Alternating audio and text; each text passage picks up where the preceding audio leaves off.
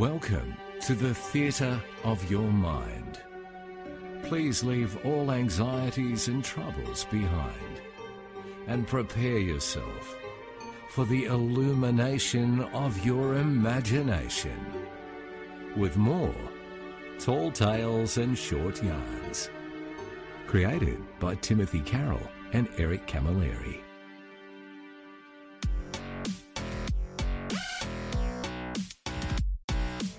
Going nuts for pistachio. The jig was well and truly up for flamboyant fashion designer Jean Claude Pistachio.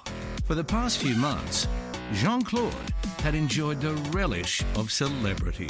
He'd been in every newspaper, magazine, and lifestyle television program across the land.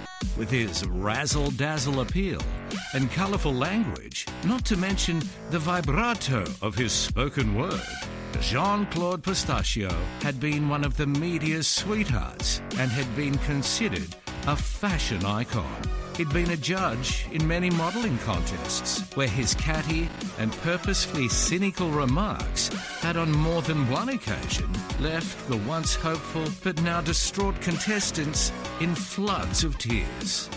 His very own pistachio fashion label had become the only choice for all of the local A-list set, although truth be told, his often retro chic designs had an odd but familiar complacency about them. Jean Claude had for a brief time been the toast of the town. However, a recent scandal, which had at first been perpetrated by one of those lowbrow and supposed investigative journalism current affairs type television programs, had unearthed some ugly truths regarding him.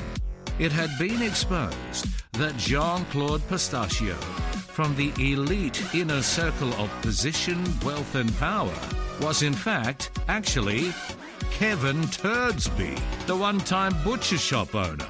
More startling than his true identity was the fact that many of his so called creative masterpieces had been stolen straight out of the wardrobe of the recently departed Nana Turdsby.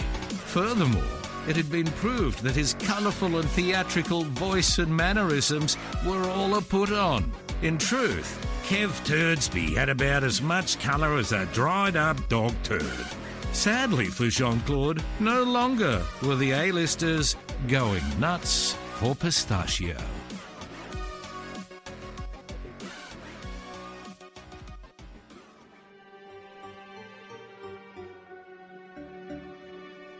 The curtain now must fall upon the theatre of your mind.